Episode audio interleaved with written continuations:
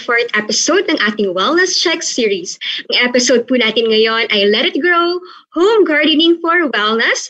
Live po tayo ngayon sa DepEd Philippines Facebook page. Ang episode po na ito ay hatid sa inyo ng Disaster Risk Reduction and Management Service at ng Bureau of Human Resources and Organizational Development Employee Welfare Division katuwang ang Public Affairs Service. Ito rin po ay pakikiisa natin sa Brigada Eskwela at Oplan Balik Eskwela 2020 na nagsimula po noong lunes. Muli ako po si Joan Grace Limado mula sa DRMS, ang inyong makakasama sa Wellness Check episode na ito. Ready na po ba kayo? Ayan, our guest for today is Mr. Kev Cuevas. Uh, with the unfortunate circumstances po, we will not be able to um, uh, be joined by Ms. Casey Miroy, ang ating FSL interpreter. Okay, but um, first let's have a quick recap po ng mga pinag-usapan natin sa ating previous webinar with Ms. Iyayat San Luis on sound healing. So ano nga po ba ang sound healing? Ito po ay ang pagpapagaling sa pamamagitan po ng vibration na dulot ng frequencies ng sound sa ating katawan. Dahil di pa nga po, sabi ni Ms. Yeyet last Friday no, na pag kung tayo ay may sakit, para tayong wala sa tono para tayong sintonado, kaya kailangang itono din ang ating katawan. So ang sound healing po, um, or sound healing meditation can help improve our immune system, stress relief, the release of endorphins, uh, recovery, and sleep. And of course, the voice is an integral part of healing. Kaya naman po, equipment is not necessary. Sabi nga po ni Ma'am Yayat, no? Pwede, pwede po tayong mag-hum. Pwedeng nating gamitin ang ating sariling boses para sa sound healing. And of course, listening to calm music is of um, is a form also of sound healing or meditation. So pwede tayong mag-download ng mga uh, iba't ibang music na makakapagpakalma sa atin. So ayan, mga kasama sa Department of Education, check na check po ba yon? Okay, so ayan. Kung meron po po kayong uh, mga kaibigan na gusto nyong uh, bigyan ng information tungkol po sa sound healing meditation, pwede niyo pong balikan ang ating webinar episode na yan sa DepEd Philippines Facebook page. Okay, so ayan. Before we start with our episode for today, here are some wellness check reminders for all of you. Um, if you have questions, please feel free to share them through the comment section um, following the format shared in your screen. So please type in your name, name of your region, division or school, and then your question. Ito we will provide an evaluation form after the webinar for us to identify the topics for the next episode and of course for us to know how we can improve our wellness check series. And eto po sa mga nagtatanong, a certificate of participation will be given to those who will answer the evaluation form. We will email the certificate po in October after all the sessions. So each session po will be given in one email. Okay? And of course, we encourage everyone to share this wellness check um, series to your colleagues in the Department of Education Ayan po. So every 9 a.m., uh, every Friday, please stay tuned po sa DepEd Philippines Facebook page. Okay? So, ayan. Um, okay. Ayan, to provide us with the rationale of the webinar, let us call in our dear Director of DepEd DRRMS, Director Ronil Dacco. Good morning po, Director Ronnie. Good morning, Jo. Good morning din po sa ating mga tagapanood ng ating weekly FB Live na Wellness Check. No? Um, ito po ay uh, handog sa inyo ng Department of Education. No? Uh, kasama dito yung Disaster Risk Reduction and Management Service at ng ating Public Affairs Service. Ito po ay um, ginagawa natin linggo-linggo. Alam niyo yon doon sa mga suki na natin every week. Ano?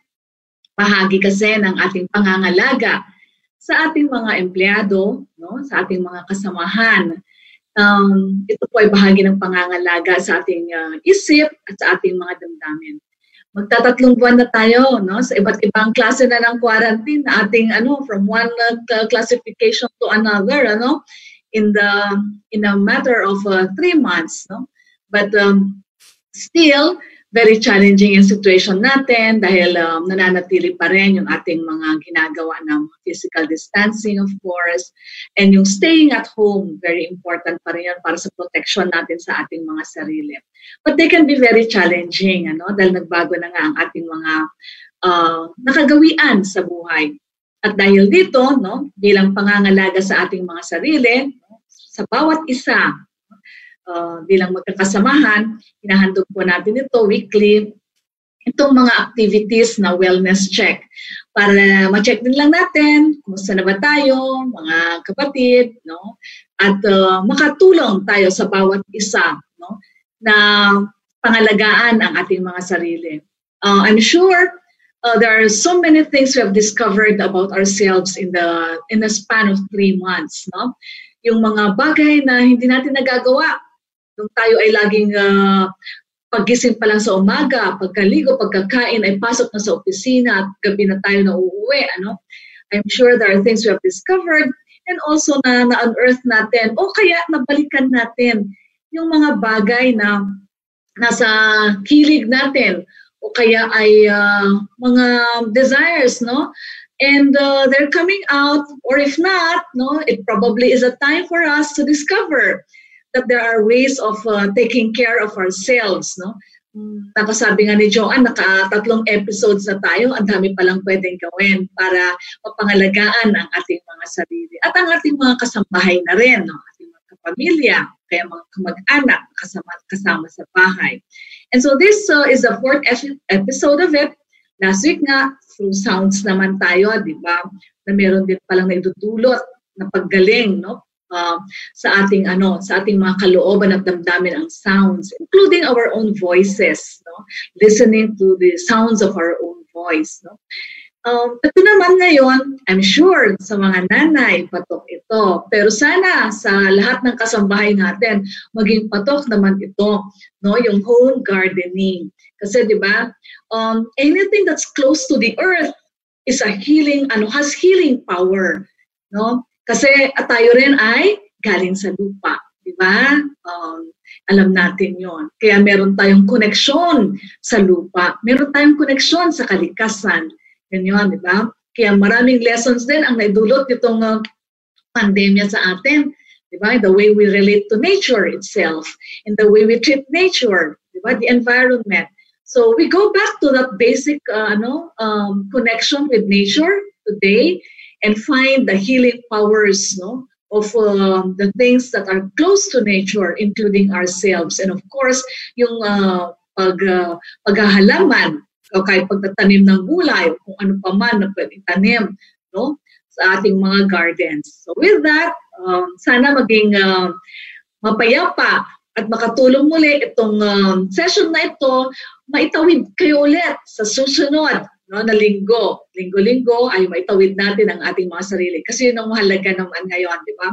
That we are grateful that every week we're able to actually uh, go by no? and uh, with gratitude and with joy despite all the uh, uncertainties and of course the challenges of this pandemic. So, good morning mga kapatid, mga kasamahan sa DepEd at kahit yung mga nanonood na hindi taga DepEd. Good morning po mga nanay, mga tatay, mga kapamilya sa buong Pilipinas ng DepEd at uh, mga kababayan. Magandang umaga po and welcome to this uh, session with uh, uh, uh, Kev Cuevas, no? na magtuturo sa atin no, naman ng value and ways of home gardening. So, good morning po sa inyong lahat. Thank you very much, Director Rani, no, for that uh, message. So, ayan, gustong-gusto ko yung sinabi ni ma'am na anything close to the earth has healing power. Ayan, kasi ngayong June po, we celebrate, dito po sa Bansano, we celebrate the Philippine Environment Month. And today, June 5, is the World Environment Day. So, this is uh, United Nations Day po na ini-encourage po tayong lahat para po maging aware tayo and maprotektahan po ang ating kapaligiran, ang ating kalikasan. Kaya naman po ang episode natin ngayon ay very timely dahil may kinalaman po ito sa ating kapaligiran at ang koneksyon nito sa ating wellness and well-being. So hindi ko na po ito papatagalin pa. Ipapakilala ko na po ang ating speaker. So ang speaker po natin ngayon ay si Mr. Kev Cuevas. Siya ay isang digital agriculturist at kasalukuyang President at CEO ng Tagani Philippines na isang agri um, startup na tumutulong sa mga OFWs na makapagsimula ng kanilang sariling urban farm sa pamamagitan ng franchising. Nagtapos siya sa kanyang degree sa Agribusiness Management sa University of the Philippines, Los Baños, na may espesyalisasyon sa urban at landscape horticulture. Yan, good morning po, Sir Kev. Ayan, good morning po sa ating lahat. Excited po kami sa ating discussion ngayong umaga. Ayan, magandang magandang umaga. So, should I start? All right. Yes po, Sir Cap. I will share my screen. Ayan, magandang magandang umaga po uli sa ating lahat. Um, magandang yung topic po natin ngayon. We are celebrating the World Environment Day sa mga teachers po natin at iba pang mga tagapakinig, tagapakano, tagapanood. Uh, magandang umaga. We are going to talk about home gardening for wellness today. At again, I am Kev Cuevas at inyo pong lingkod. I will be talking about how are you going to create your own farm inside your own homes. So, ang ang mission naman kasi namin sa Tagani Philippines is to really make farming closer to our homes. And in that process, we're able to um, be well. Sabi nga dito sa webinar na ito ay wellness check. So uh, with that process, we're able to connect to nature and back to our society yung uh, before um, yung pagiging makakalikasan.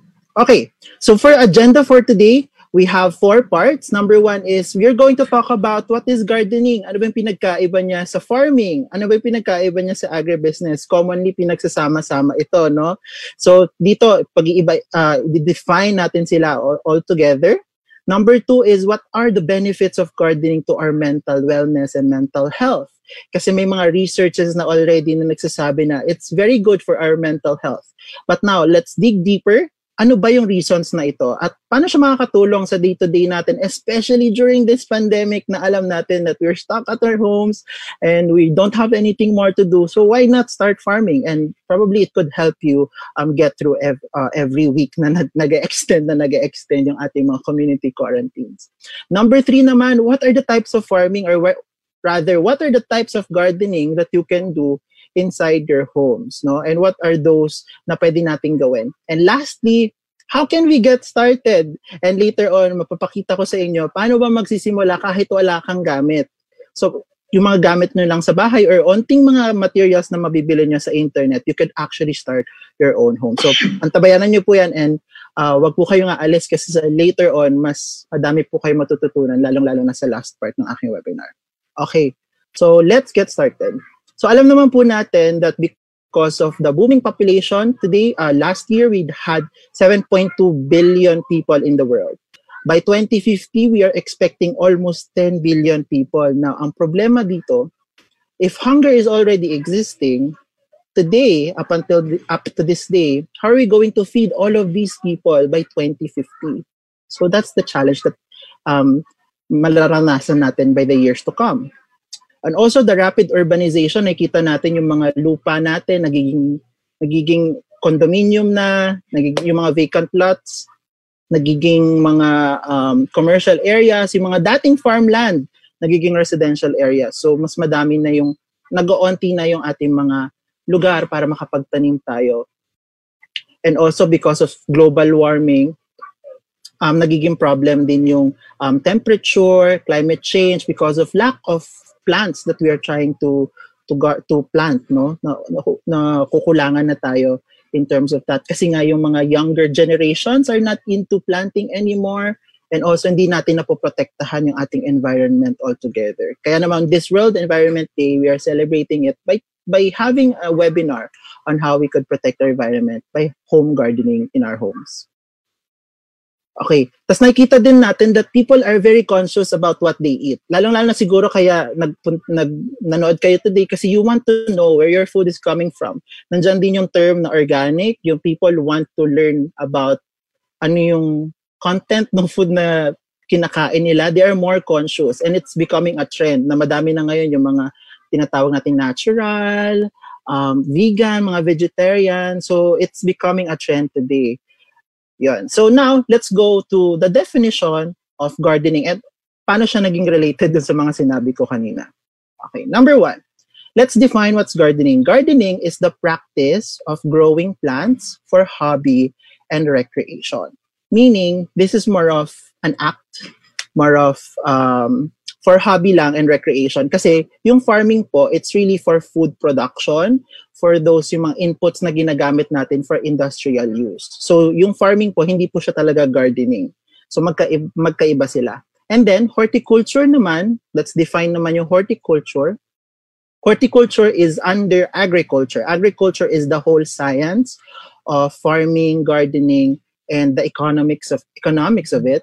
Yung horticulture naman is the agriculture, science, and art of managing a garden. So ito yung scientific study on how you could manage your garden. So, so yung mga agriculturists na nagdudu ng gardening, yung mga um, gardeners natin na nakapag-aral ng agriculture, ang tawag natin sa kanila ay horticulturists. Ayun. So, what are the purpose purposes of agri- of horticulture, ito yung mga pagtatanim natin ng mga vegetables, fruits, yung mga um, lowland crops na onti lang yung mga um, sa mga plots lang natin siya tinatanim. Tawag doon ay horticulture. We also have a different kind of horticulture naman which is very, very popular today, lalong-lalo na sa mga subdivision. So pag nakita kayo ng mga magagandang gardens, at nilagyan siya ng artistic touch. Ang tawag na po doon ay landscaping. Ayan. So uh, it's actually a form of um, yun, uh, urban design for us to be able to manipulate space for function and aesthetics. So heavy linked siya with the with the, another industry called landscape architecture. So ibang kung meron po tayong mga architects in our society as a profession, we also have a different profession called landscape architect. So si, sila yung ang kung yung architect nagbi-build sila ng mga bridges, buildings and all of those, nagde-design sila ng ganun, rather ang mga landscape architects, they build gardens, large gardens, parks and outdoor um, landscape uh, spaces. So sila yung mga nagde-design na yon uh, with regards to uh, outdoor spaces. So now na-define na natin yung mga ganong terms. Let's define agriculture. Ayan. So, lagi kasi na pagbabali-baliktad yung agriculture, horticulture, landscaping, and gardening. Let's define agriculture. Agriculture po is the science and art of producing food, fiber, forestry, and fishery. So anything that relates to biology for industrial use, that's called agriculture. Yon. So actually, agriculturists are also applied biologists. And medyo mas holistic pa din yung ginagawa ng mga agriculturists kasi meron pa yung pinapasok na business management, may pinapasok pang economics, may pinapasok pang architecture and digital technology. Kaya yung agriculture po, let's not reduce it to farming or gardening. It's really a very large scope of study. But for today, we are just going to trim it down and go for home gardening as a topic. Okay. So why do we garden? Madaming reasons why we garden and why we do uh, plant at home. Some of us plant it for food kasi minsan, lalo-lalo na this pandemic, medyo nagkukulangan na tayo ng food because of the trade restrictions before. 'di ba? So ngayon, yung iba nag-start na silang tinawag nila yung ano, panic planting, no? Panic planting and they began planting their own food even in condominiums they find their ways later on if you still don't know how to plant mamaya tuturuan ko kayo sa bago mag-end yung webinar Um, also for wellness, no, napaka-importante kasi nga sabi, you, you go back to your nature by just planting and gardening. Pero that involves the soil. Pero actually, when we say gardening, merong mga types of gardening na walang involvement ng soil. Paano kaya yon? Pero commonly, di ba, garden may soil? So later on, malalaman natin that it doesn't necessarily mean that a garden needs soil.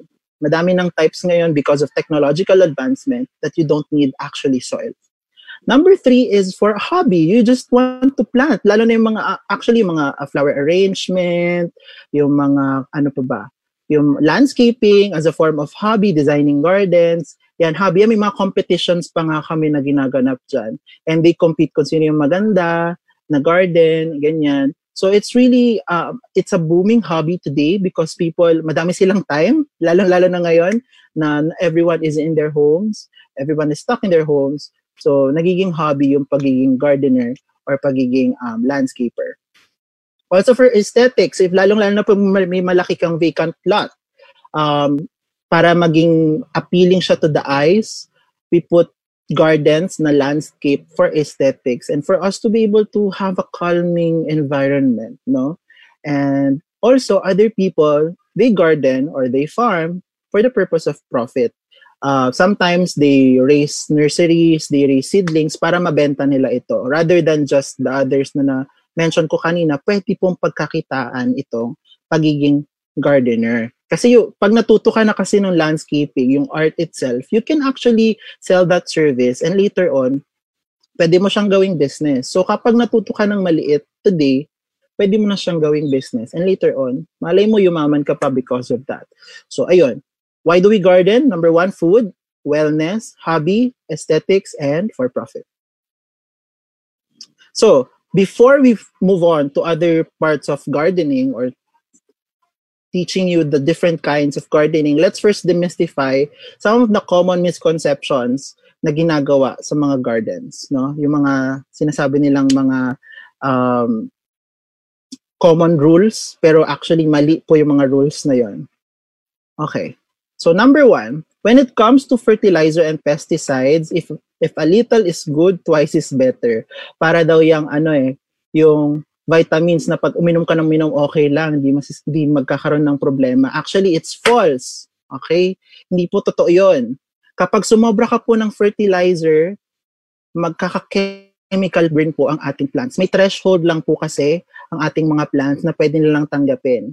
Okay? Parang isipin nyo po yan na isang bottle na kapag sumobra na yung tubig, mapupuno siya at kapag nilagay mo pa sa refrigerator, sasabog siya. So may mga ganong ma- may mga ganun circumstances po ang mga plants because ang isang plant po ay is also a sponge. No? If you will look at it in the chemical level, nag-absorb lang naman sila ng nutrients. Now, kapag sumobra po yung absorption ng nutrients at hindi na kinaya ng mga cell membranes ng mga plants natin, they will have chemical burn.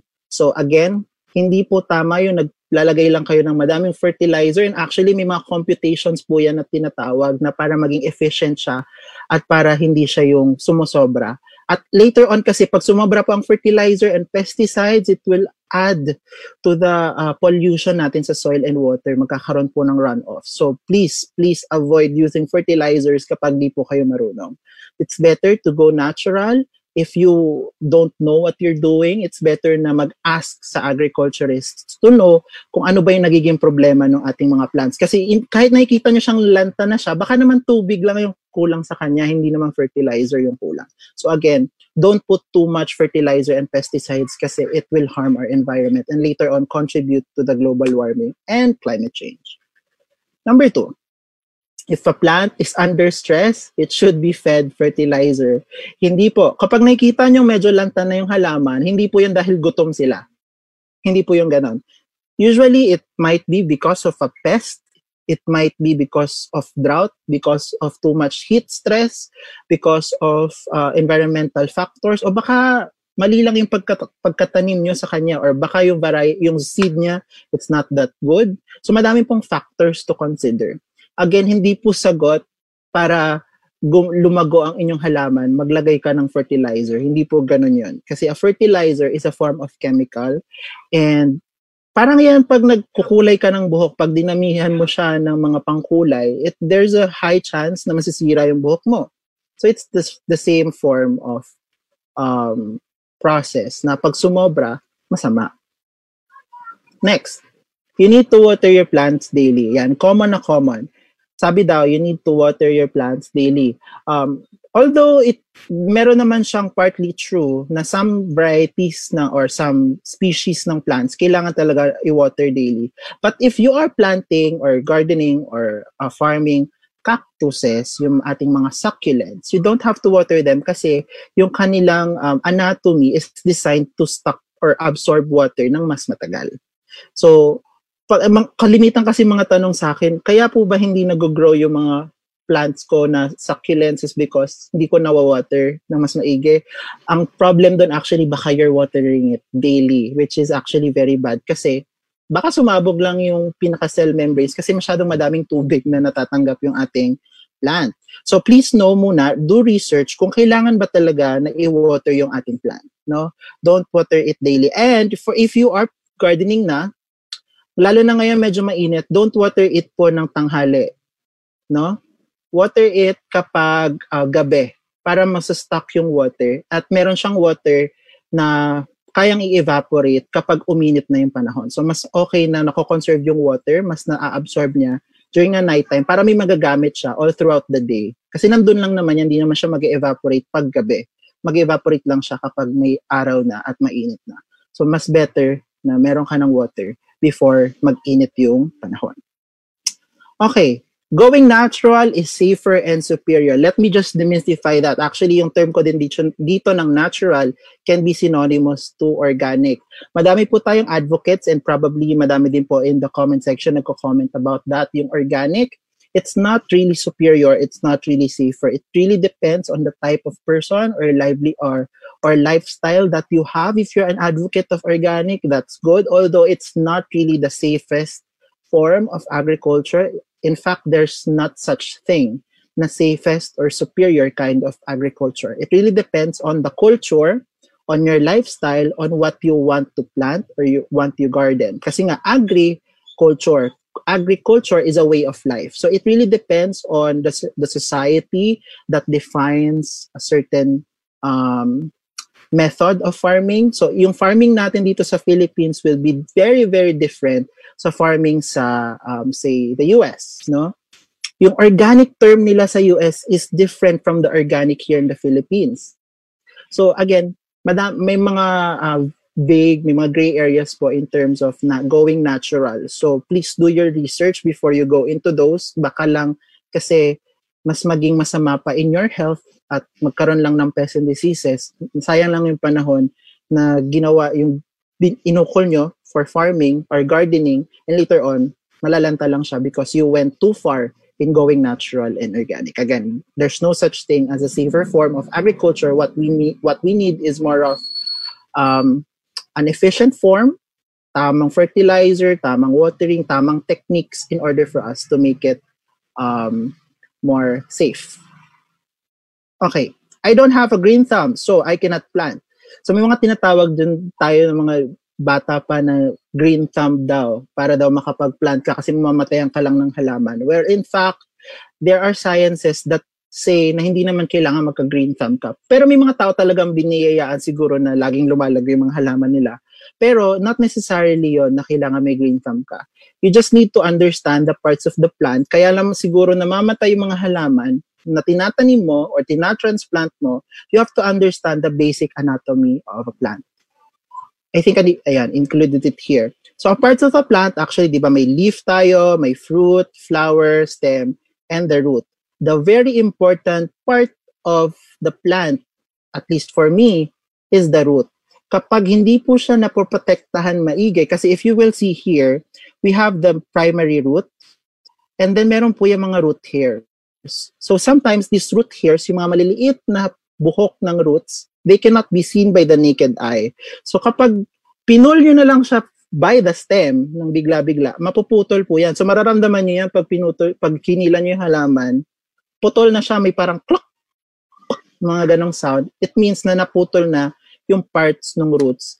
And because of naputol siya, it can impede on its absorption of water and nutrients later on. So kaya namamatay mga plants natin kasi patay na po yung roots na naputol nyo siya.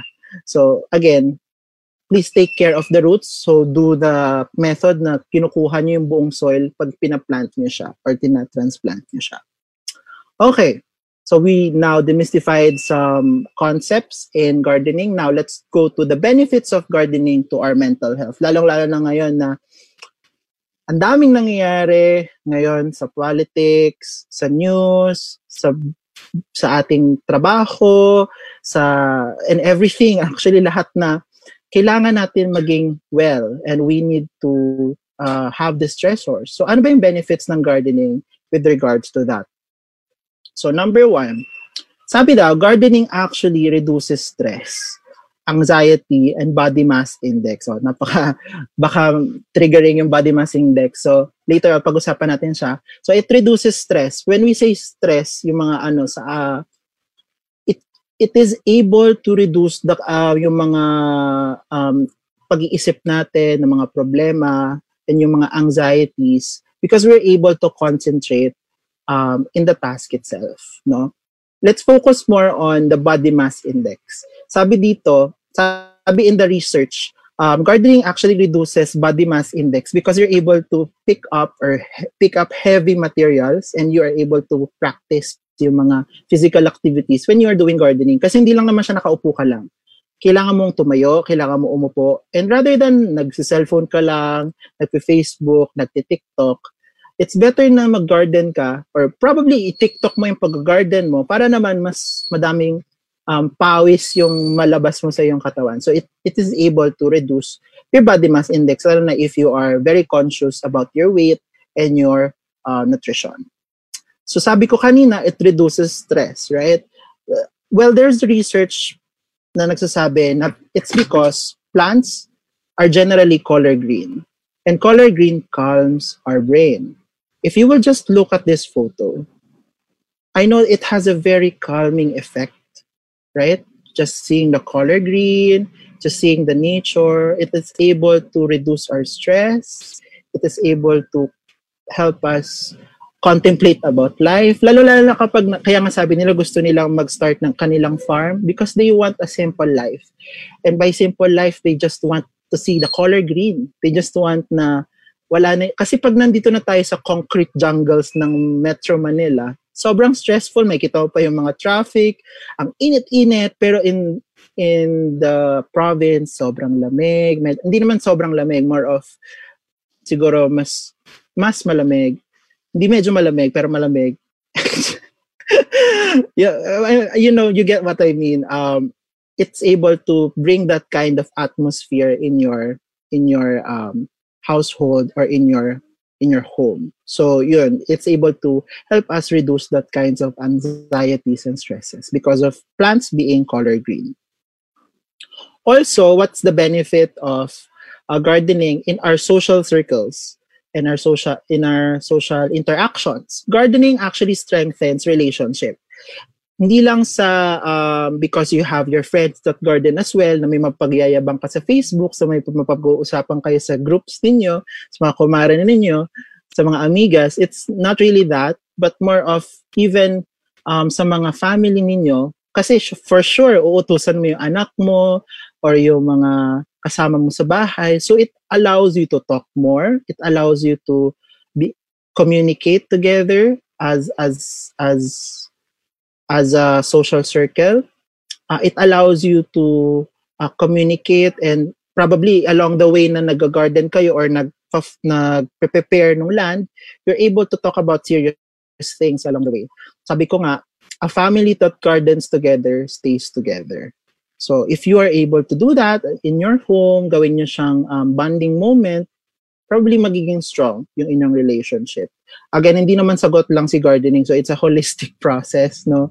Hindi lang gardening yung sagot sa mga problema natin sa family, but probably gardening can help reduce those kinds of tensions in the family. So I advocate for those kinds of activities in the home. And later on, baka maturuan din yun yung mga anak ninyo on how you could do gardening at home with just um, simple tools in our homes.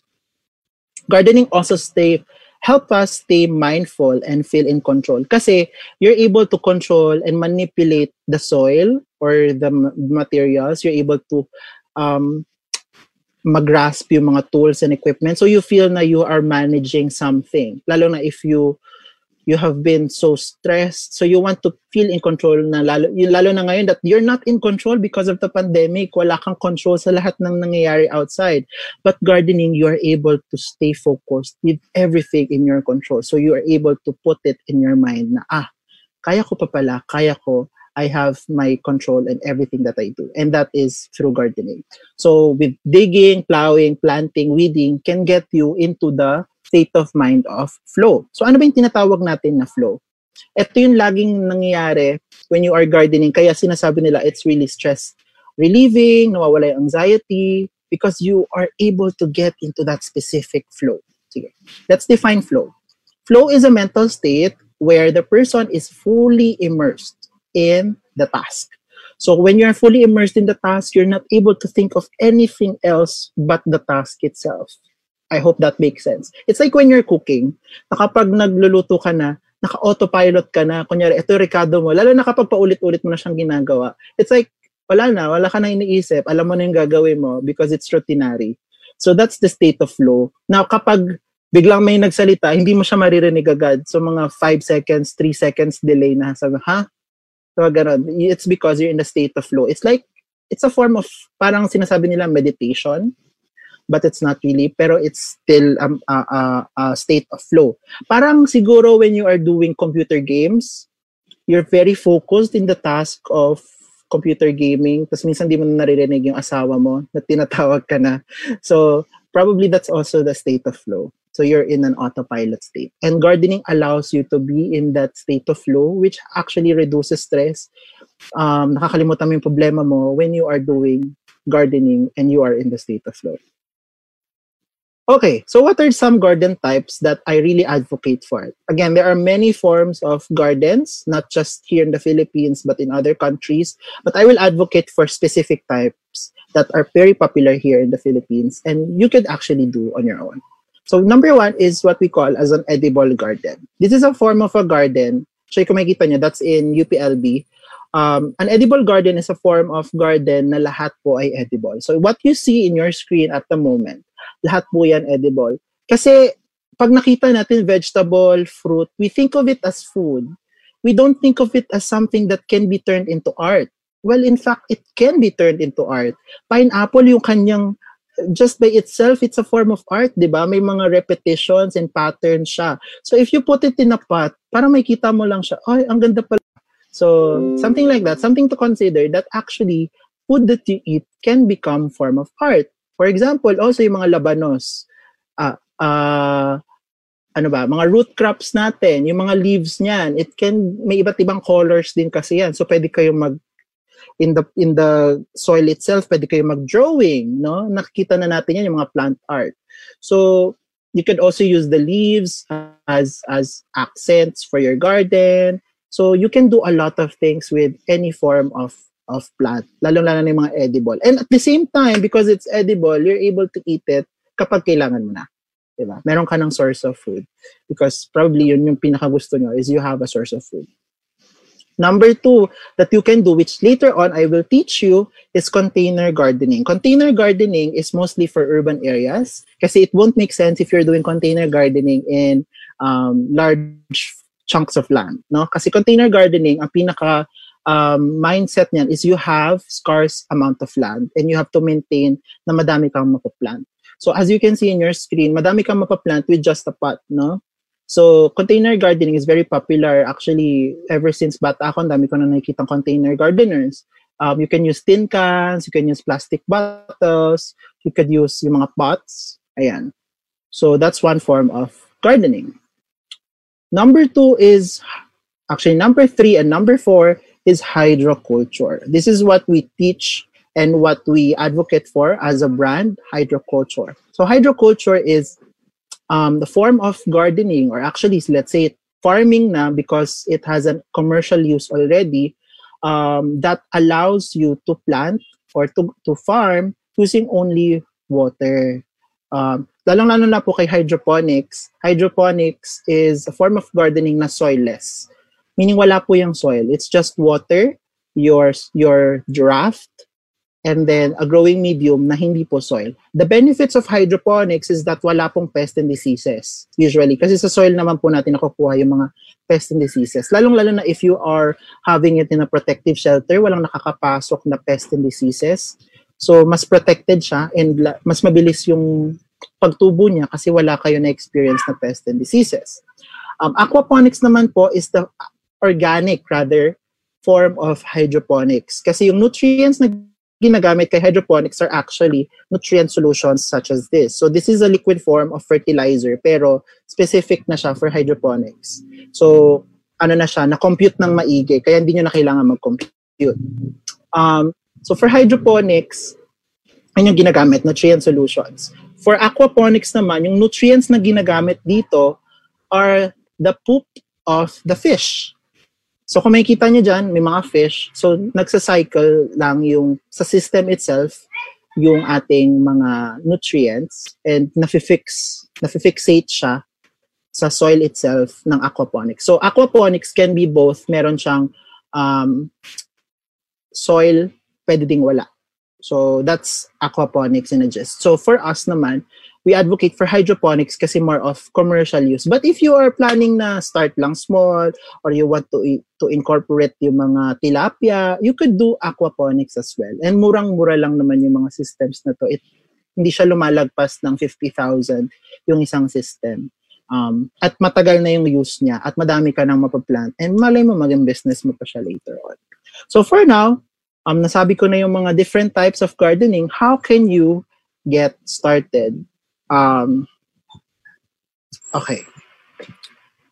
So I have here simple tools in my uh, in my room. No, um, number one is uh, what I advocate kasi is the use of plastic bottles for gardening. So I have here a two liter bottle of a soda. Okay, so you this if this bottle can actually be used to be your home garden. Pwede mo na siyang simulan as a container container um, container gardening, pwede mo na siya simulan dito with the use of this. So what you will do is you will cut this in half and later, magiging ganyan na siya. So meron siyang bottom part. Ayan, meron siyang bottom part and meron siyang top part. Ayan, ito siya. What you will do is you will get a piece of cloth na hindi mo na ginagamit. So, yan. I have your my old t-shirt. And then you will cut this. Or probably pwede nyo din gamitin is yung mga medyas na hindi na ginagamit. Basta malinis, lalaban nyo po muna at patutuyuin ha. Kasi magiging source lang po siya ng mga pest and diseases. So, wag po yung mga gamit na, yung mga nasa labahan, gagamitin nyo siyang um, for this. No, kailangan po malinis yung inyong gagamitin. Actually, you could also use yung mga wick na ginagamit sa lampara. But for this, kasi alam naman natin baka wala tayo niyan, so we're going to use yung ating mga t-shirt. So you will cut yung pinaka, uh, dito na lang sa manggas, para maliit lang. So you, we will cut that.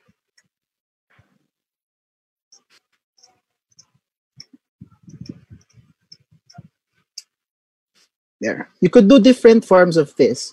So ang gagawin ko, dalawa, Ayan. And dito, di ba may half tayo nung ating plastic bottle? Ilalagay natin siya dito sa dulo. Ayan. So, meron ka ng lawet na dalawa. Makikita nyo yan. Ayan.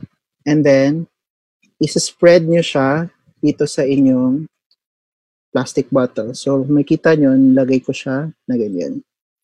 And what you will use also is what we call as coco peat. It's a waste material of coconut husks. So, it's the form of this. Ayan, madami kayo mabibili na ganito sa Lazada. So, search nyo lang ay coco coir or coco peat. Ayan, ganyan siya. So, ilalagay nyo siya here in your plastic bottle.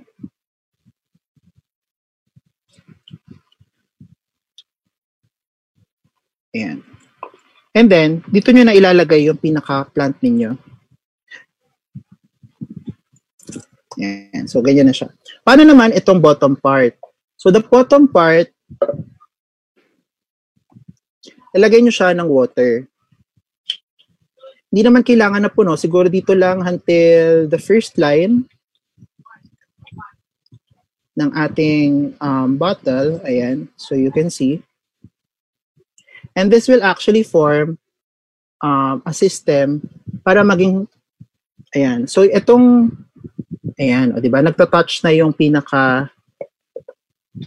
so, ang nangyayari dyan, uh, inaangat nitong tela yung water coming from this part of the bottle to the growing medium. So it allows you na hindi ka na magdidilig at all. Wala ka nang dilig-dilig. And um, as a form of nutrients, you could actually use this um, snap nutrients that can be bought at Lazada. So not hindi naman to gagamitin lahat kasi these are fertilizer again. Kapag sumobra ka, it's not efficient anymore. So you will only use yung napaka-onte. Like um, we have Snap A and Snap B. So pagko-combine nyo sila, um, ito muna. So para siyang i-open mo and then sasalin mo siya ng ganyan. So ito lang. And then you will put it in your water one at a time. Snap A muna and then snap B. And kapag nakapag, ito na siya, sobrang simple. You just plant it here, your seed, and later on, makikita mo na siyang lalago na siya by its own. Nawala lang yung aking halaman kasi tinanggal ko siya kanina at lumipad. So, hindi ko na makita. But anyway, this is what you what you see here is your container garden. And you could actually do this today. So, pwede ka na magsimula ng inyong container garden. And sabi ko nga kanina, napaka-simple lang. You could actually do this at your home. And you could do gardening already. Ayan. So also, if you don't have any form of um, uh, patience or doing anything at gusto mo siyang gawing business, we also provide Tagani Farms as a franchise. Ayan. So if you have questions about it, I am available online for consultations for anything about agriculture, farming, and gardening. Um, you can contact me. Yan yung mga contact details.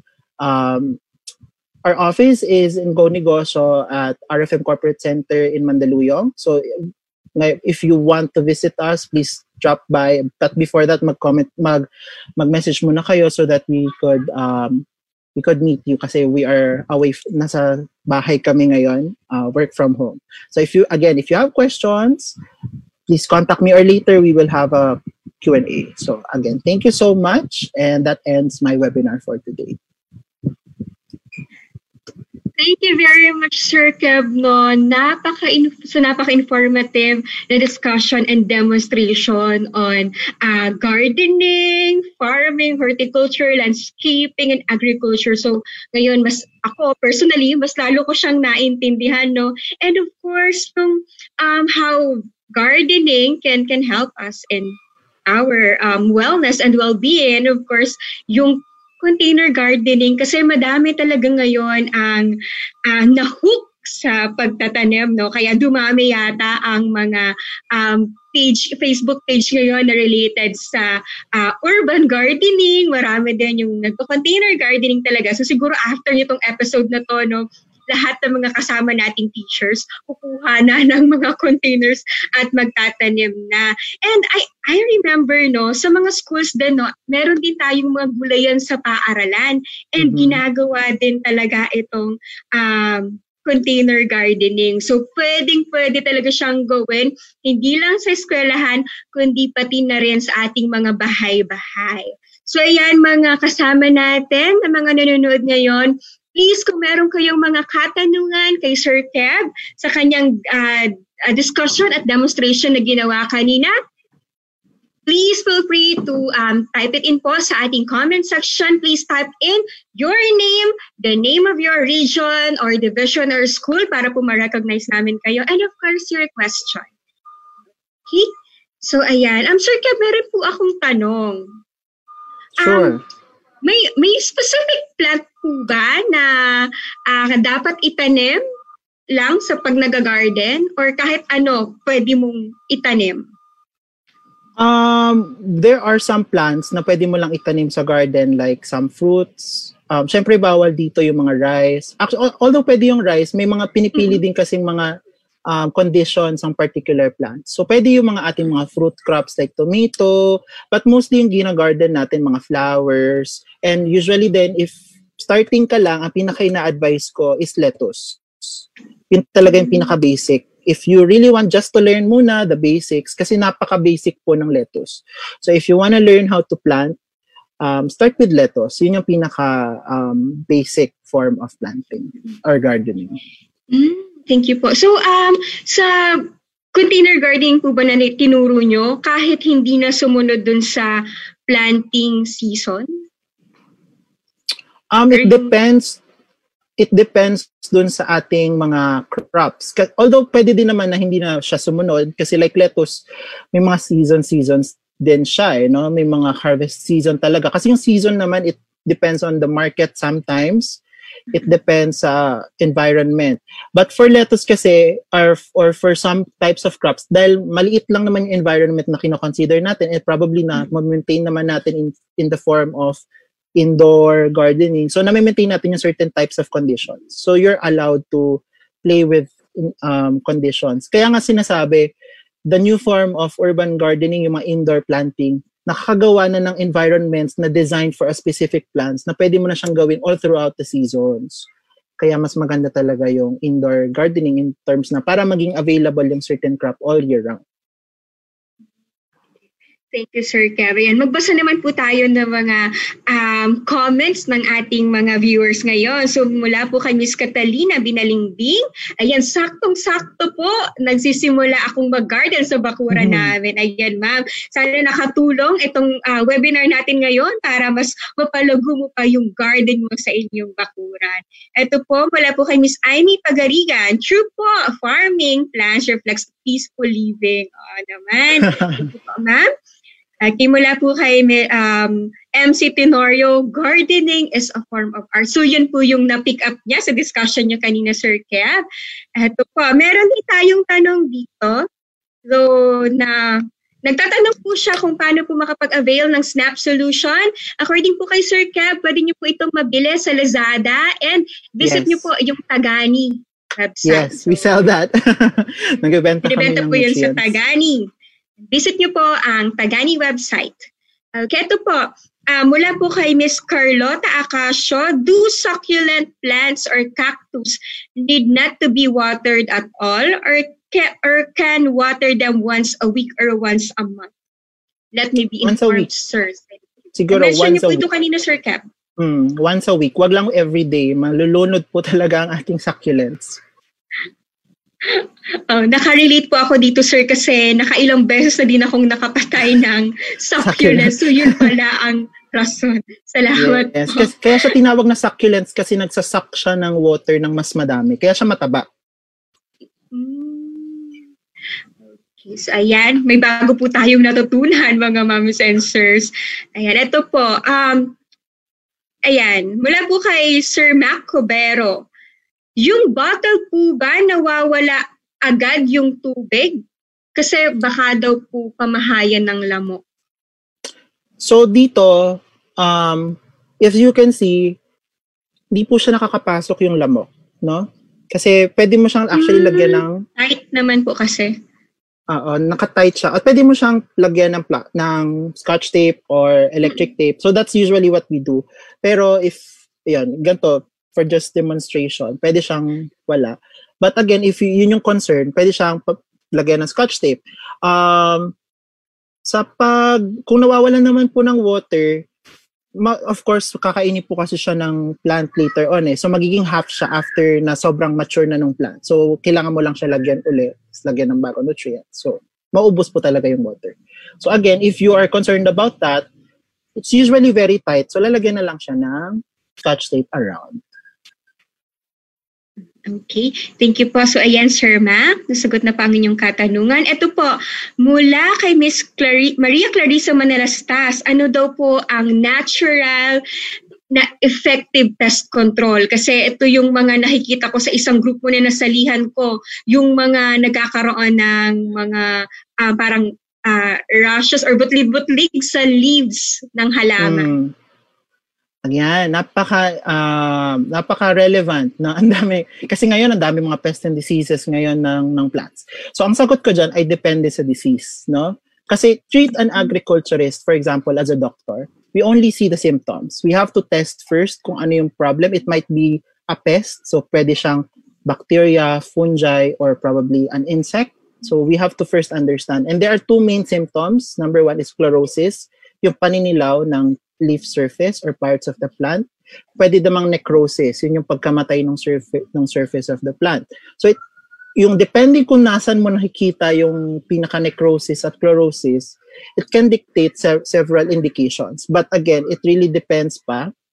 So for the natural type of pest control, ang tinuturo sa amin sa agriculture sometimes is just kung manageable naman tirisin, tirisin na lang yung peste.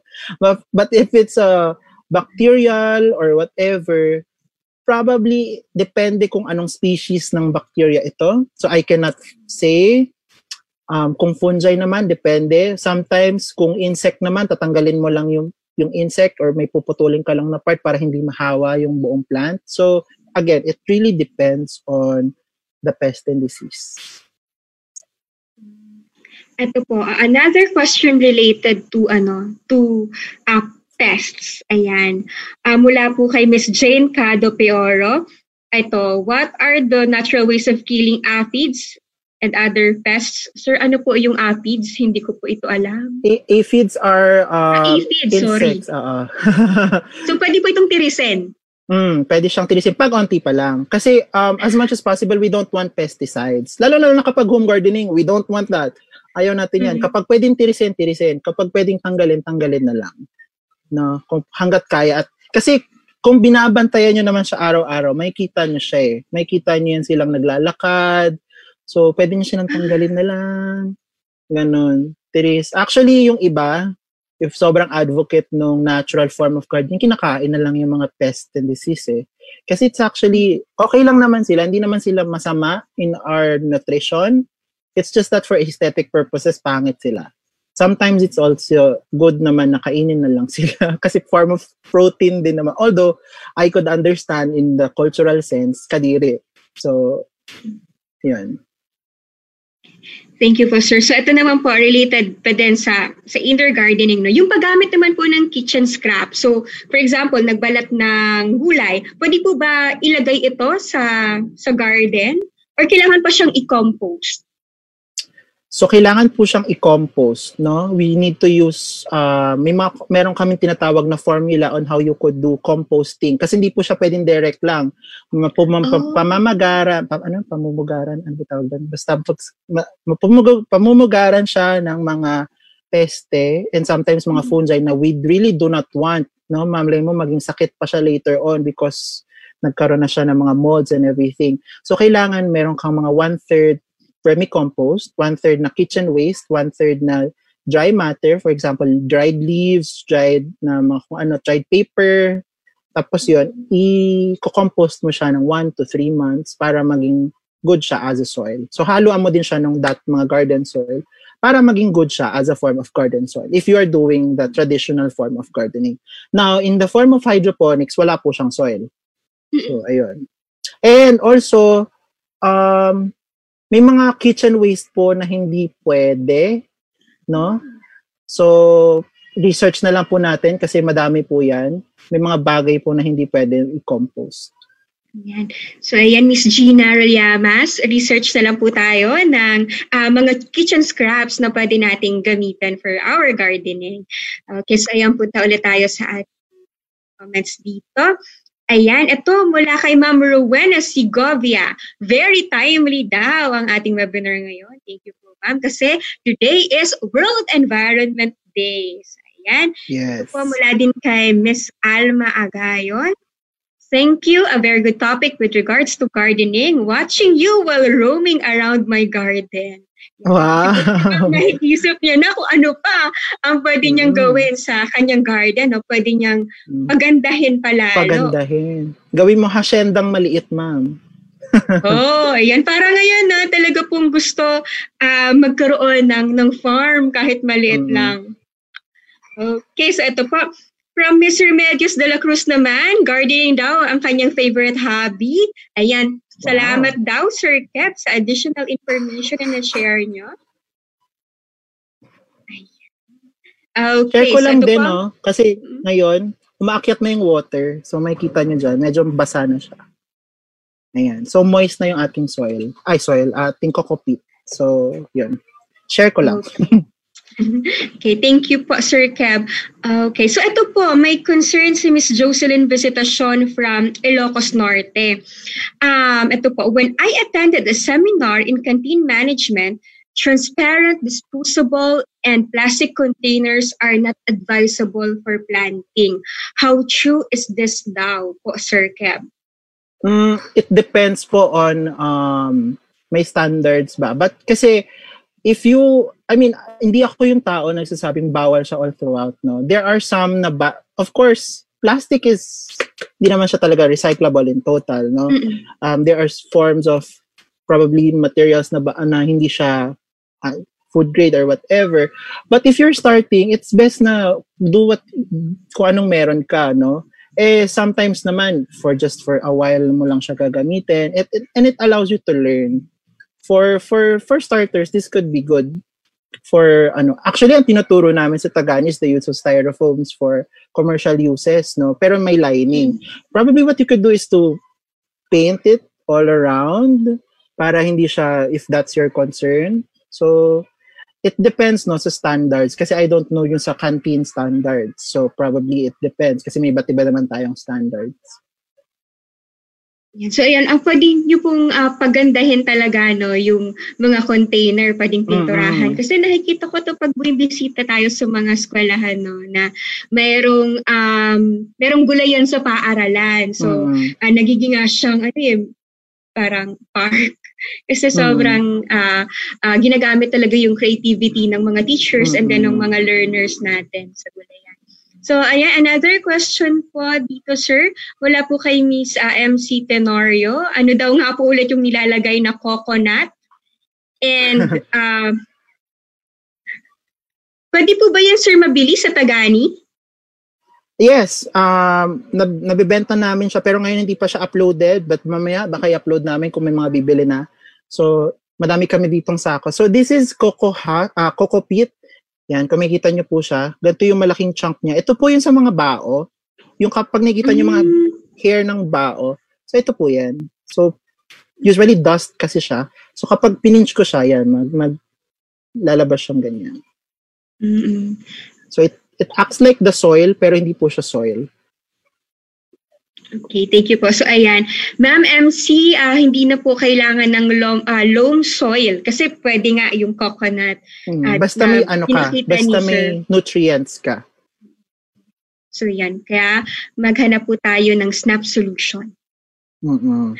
Okay, so ito po, any um any tips daw po for hand pollinating tomatoes and sile from Miss Maria Manalastas. So ako po ay hindi hand pollinating. I'm I'm not really familiar. I can say na marunong ako talaga diyan kasi ang aking pong pinag-aralan is more of the design and the hydroponics. So for tomatoes, I'm not really familiar. Probably ask a plant breeder about it kasi I could only uh, I'm only an expert for hydroponics po. Hmm. Okay, so sa ito po, may mga tanong din tungkol naman po ito sa mga um, halamang namumulaklak.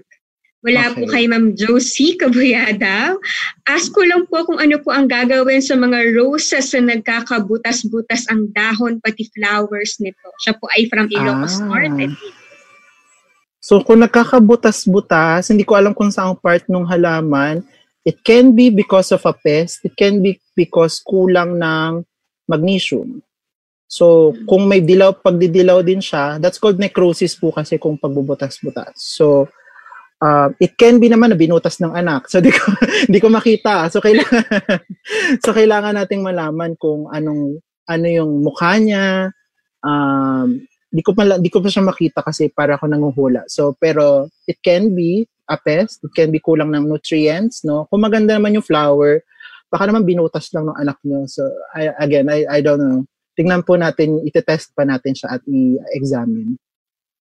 Um, ito naman po mula kay Miss Sheila Ann Perez. Da, para naman po sa kanyang mga gumamela, ano daw po ang pwedeng gawin para mawala ang mga langgam?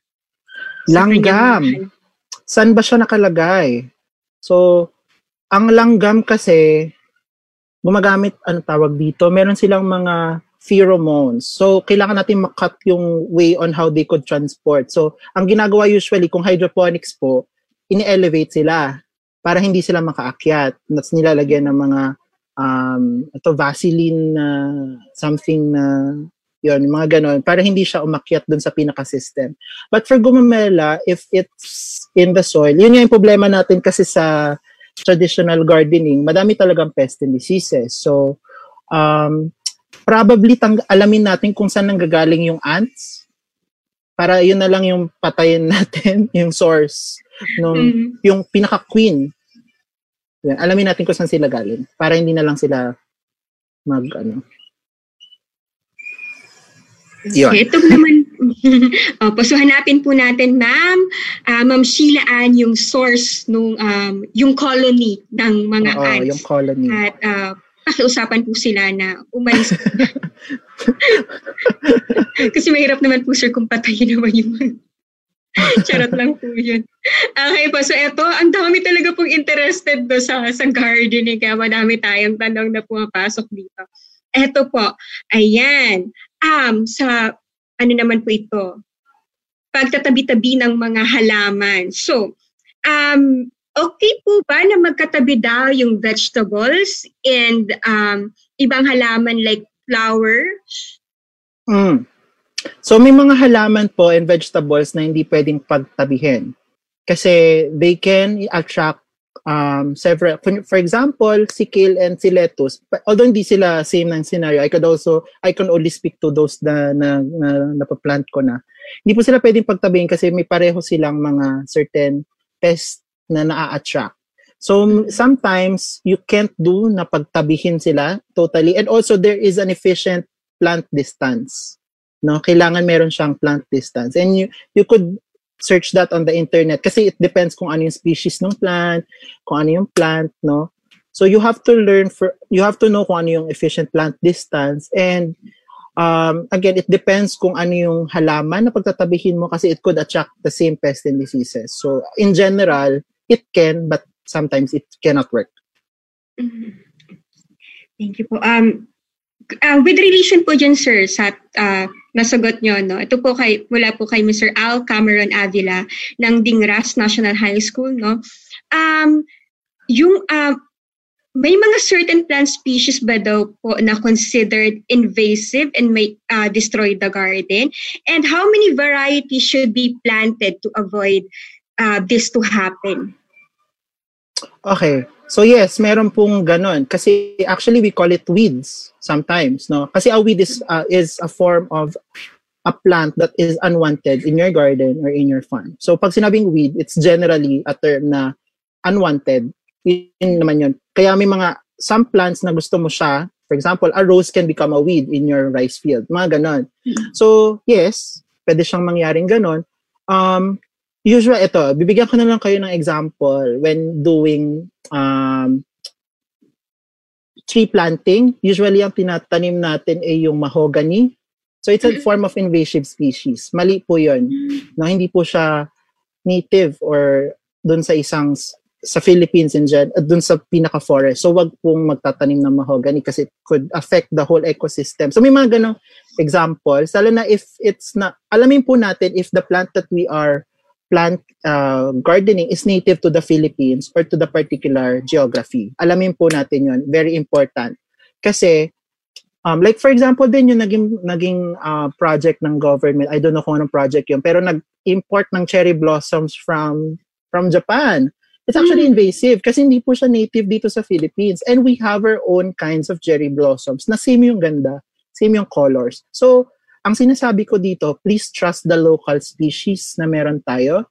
Um, do your research kasi actually sa landscaping, we do research kung ano yung currently na nandun na and we might be able to breed it further para mas maging maganda. And di siya nagiging, kasi farming as a form of science, it actually manipulates the environment. Sometimes farming is the one that is the evil. Siya yung kasalanan ng climate change. So, because we are not practicing nga yung pagiging native ng isang species kasi we are introducing different species na galing pa sa ibang mm-hmm. countries. So again, ang pinaka-important dyan is not do yung mga, alamin mo kung saan galing yung source ng plant, if it's native in your current location, in the Philippines, para hindi siya invasive sa buong environment or ecology na meron sa inyong location. Po, uh, question mula po kay Miss Lorema Amorao ng Darasdas Elementary School. Ayan, to na, nauso daw po kasi ang pag-collect ng different varieties ng snake plants. Ayan, ask lang daw po niya kung may mga, uh, kasi may mga articles na nagsasabing toxic po ito sa ano, sa uh, toxic. Others naman po nagsasabi na uh, air cleaner po ito. So, ano ba daw po talaga ang snake plants? Toxic po or non-toxic? Okay, let me check. Um, snake plants, so, so I'm doing my research ngayon lang, no?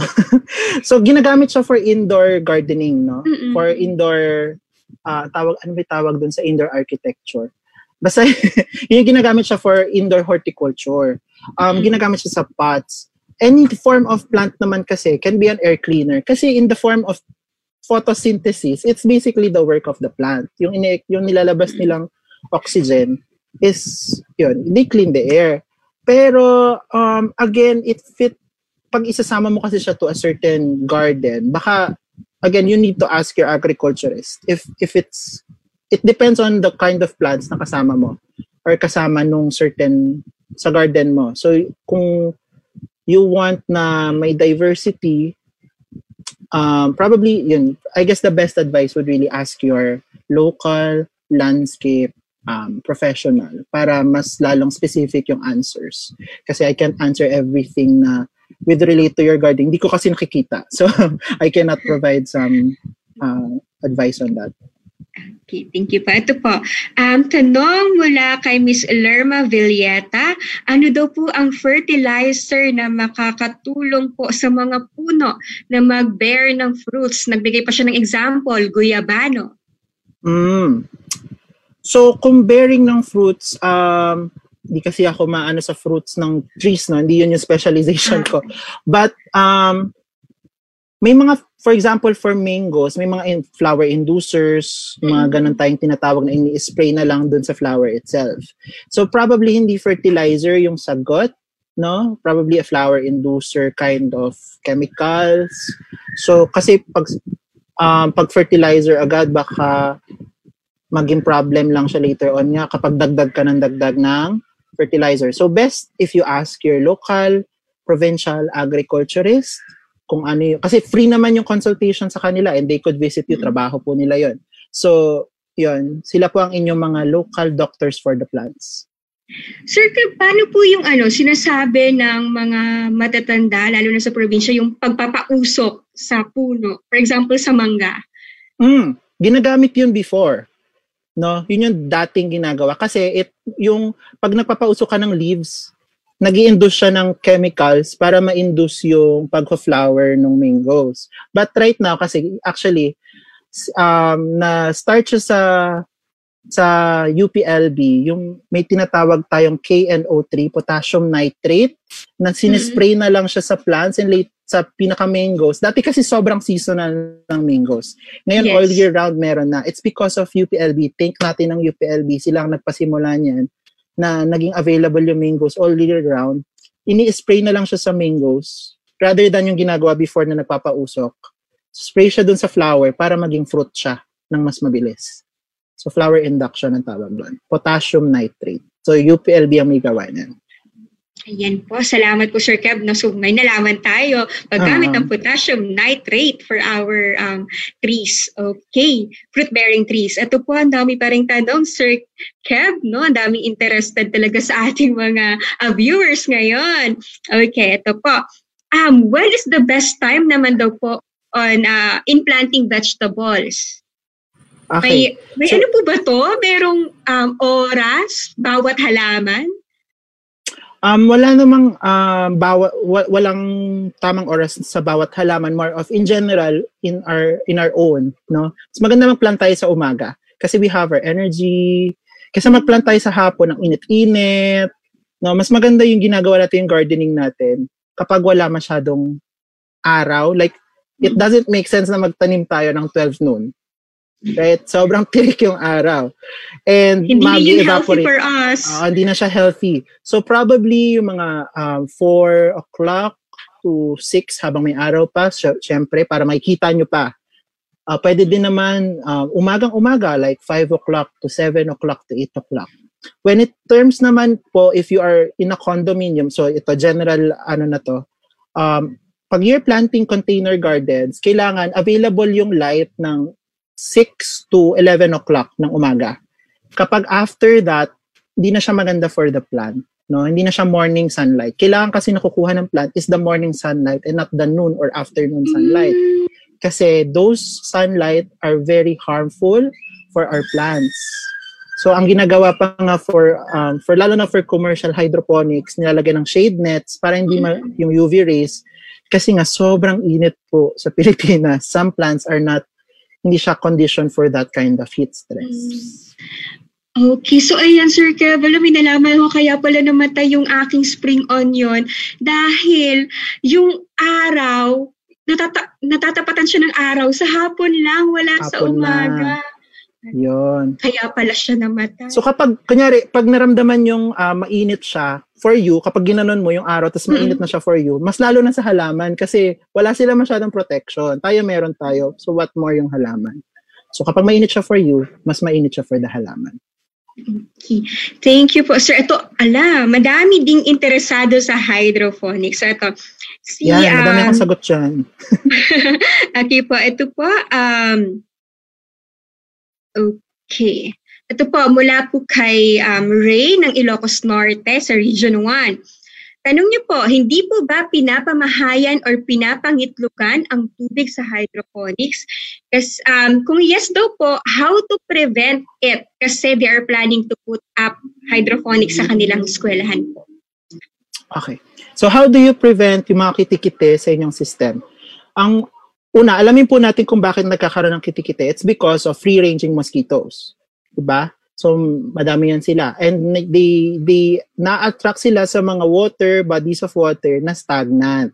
So, for hydroponics, it can be stagnant. Pero kung ayaw natin silang makapasok yung mosquito sa ating um, water source, di kailangan natin silang takpan. That's number one. Number two, dahil nga, so it's either takpan nyo sila or you don't want to make it stagnant. So you put a pump.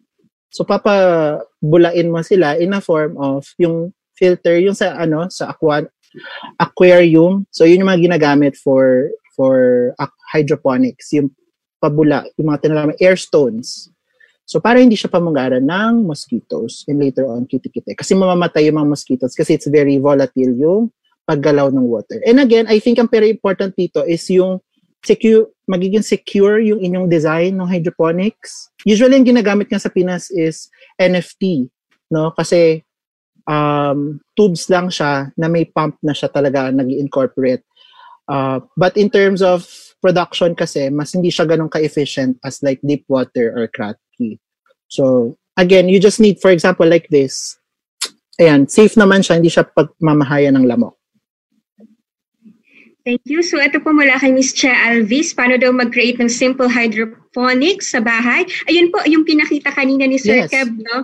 Mm. It's a uh, simple hydroponics na pwede natin gawin sa bahay.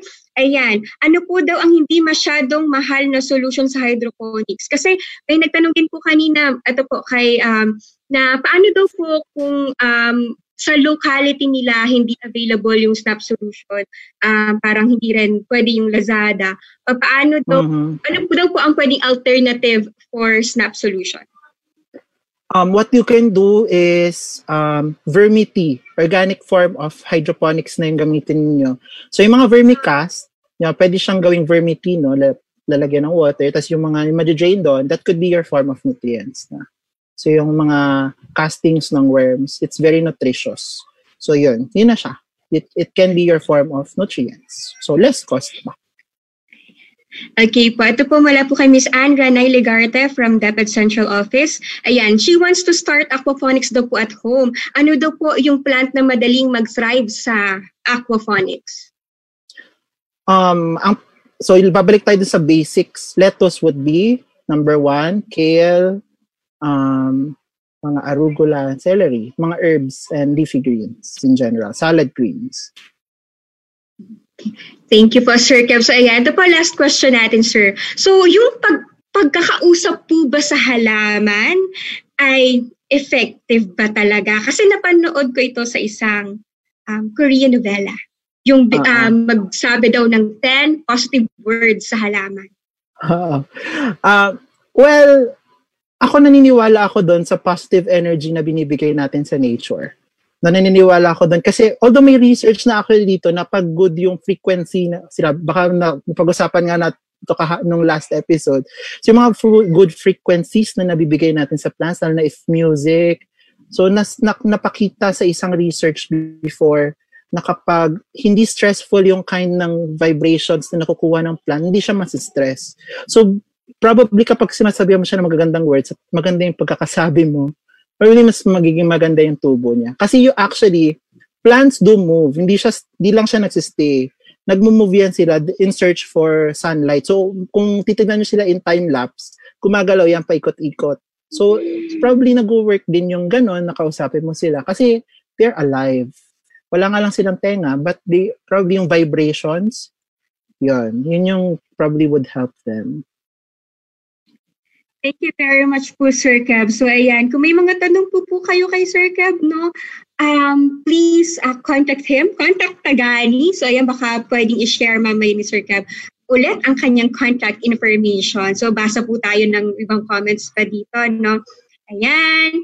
Thank you very much daw po, Sir Kev, for that um, uh, discussion. Ayan, to inul heart heart.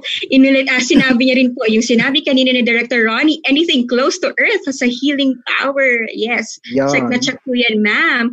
Ayan, ito po mula kay Miss Lisa Austria ng SDO Balanga. Plants really are good stress relievers, especially when they bloom or bear fruits. Yes, agree mm. Ayan, ito po mula kay Miss Ana Martelazo.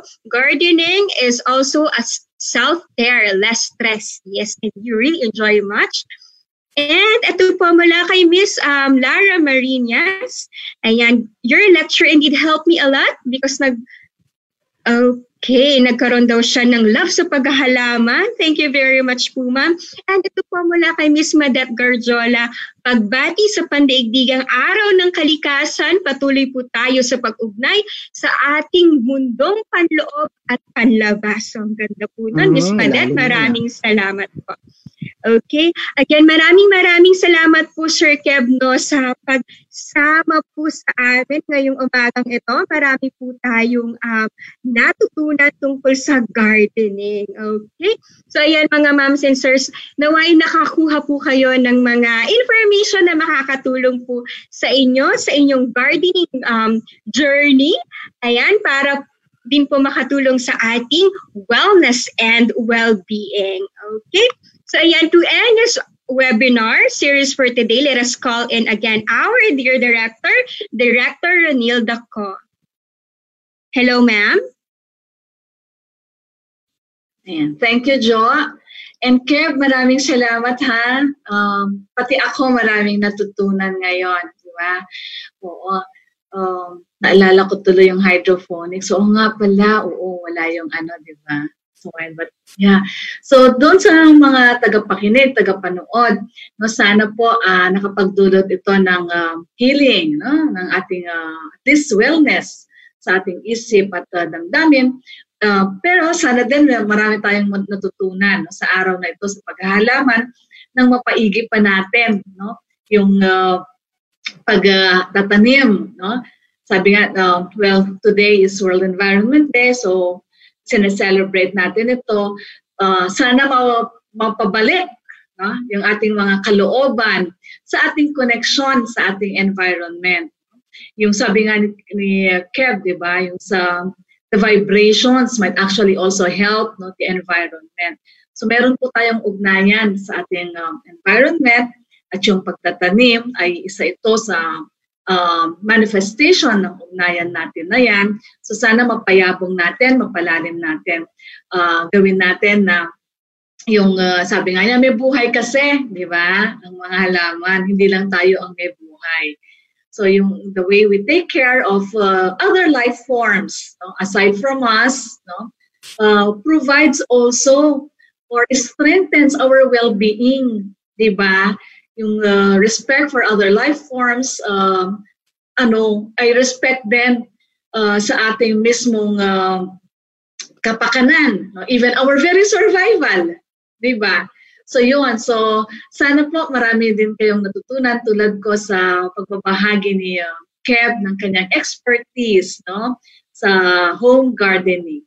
So hanggang sa muli mga kapatid, um, ito po ang uh, Wellness Check series na every Friday.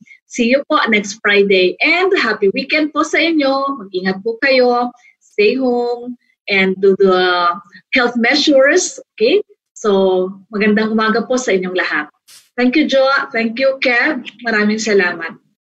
Thank you very much po, Director Ronnie. Ayan. Again, thank you very, very much po, Sir Kev. And sa lahat po ng um, sumabaybay sa ating Wellness Check episode for today. So ayan, sana po marami talaga po kayong uh, natutunan sa ating episode ngayon. Okay, so ayan, stay tuned po every Friday at 9 a.m. sa Dapat Philippines Facebook page for our Wellness Check series. Ayan, kung nais niyo pong malaman ang mga susunod na topics ng ating uh, uh, ng ating Wellness Check series, punta lamang po kayo sa um, link na makikita niyo po sa inyong screen. Pwede niyo rin pong scan yung QR code na nandyan. And of course, of course, the um, evaluation form as well. Just go to that link po na na-share sa inyong screen or um, a scan the QR code. Ayan, para din po makareceive kayo ng inyong certificate. And of course, kami din po malaman kung ano po ang feedback nyo para po uh, ma-identify natin ang ating susunod pa ng mga topics and para ma-improve pa natin ang ating wellness check series. Okay, so samahan niyo po kami sa iba pang programa ng Department of Education para matulungan tayong malagpasan ang mga nararanasan natin ngayong merong COVID-19. So every Tuesday and um, Thursday po at 9 a.m., meron po tayong Stronger from Home uh, for our personnel, for you, ma'ams and sirs. At every Tuesday po at 4 p.m., uh, may DRMS buklatan po tayo for elementary learners Thursday, 4 p.m. din po ang OKK Tambayan for our secondary learners. And every Friday nga po ng 9 a.m. ang ating Wellness Check series. So check na check po ba yon mga ma'ams and sirs? Okay. So, um, naisin po namin kayong imbitahin sa susunod na wellness check natin kung saan pag-uusapan natin ang tungkol sa kalagayan mula sa mga bagay na nagdadala sa atin ng pangamba at agam-agam. So, ang episode po natin sa susunod na biyernes ay ang Samahan niyo po kami sa Susunod na biyernes, magkita-kita pong muli tayo dito sa DepEd Philippines Facebook page sa ganap na alas 9 ng umaga.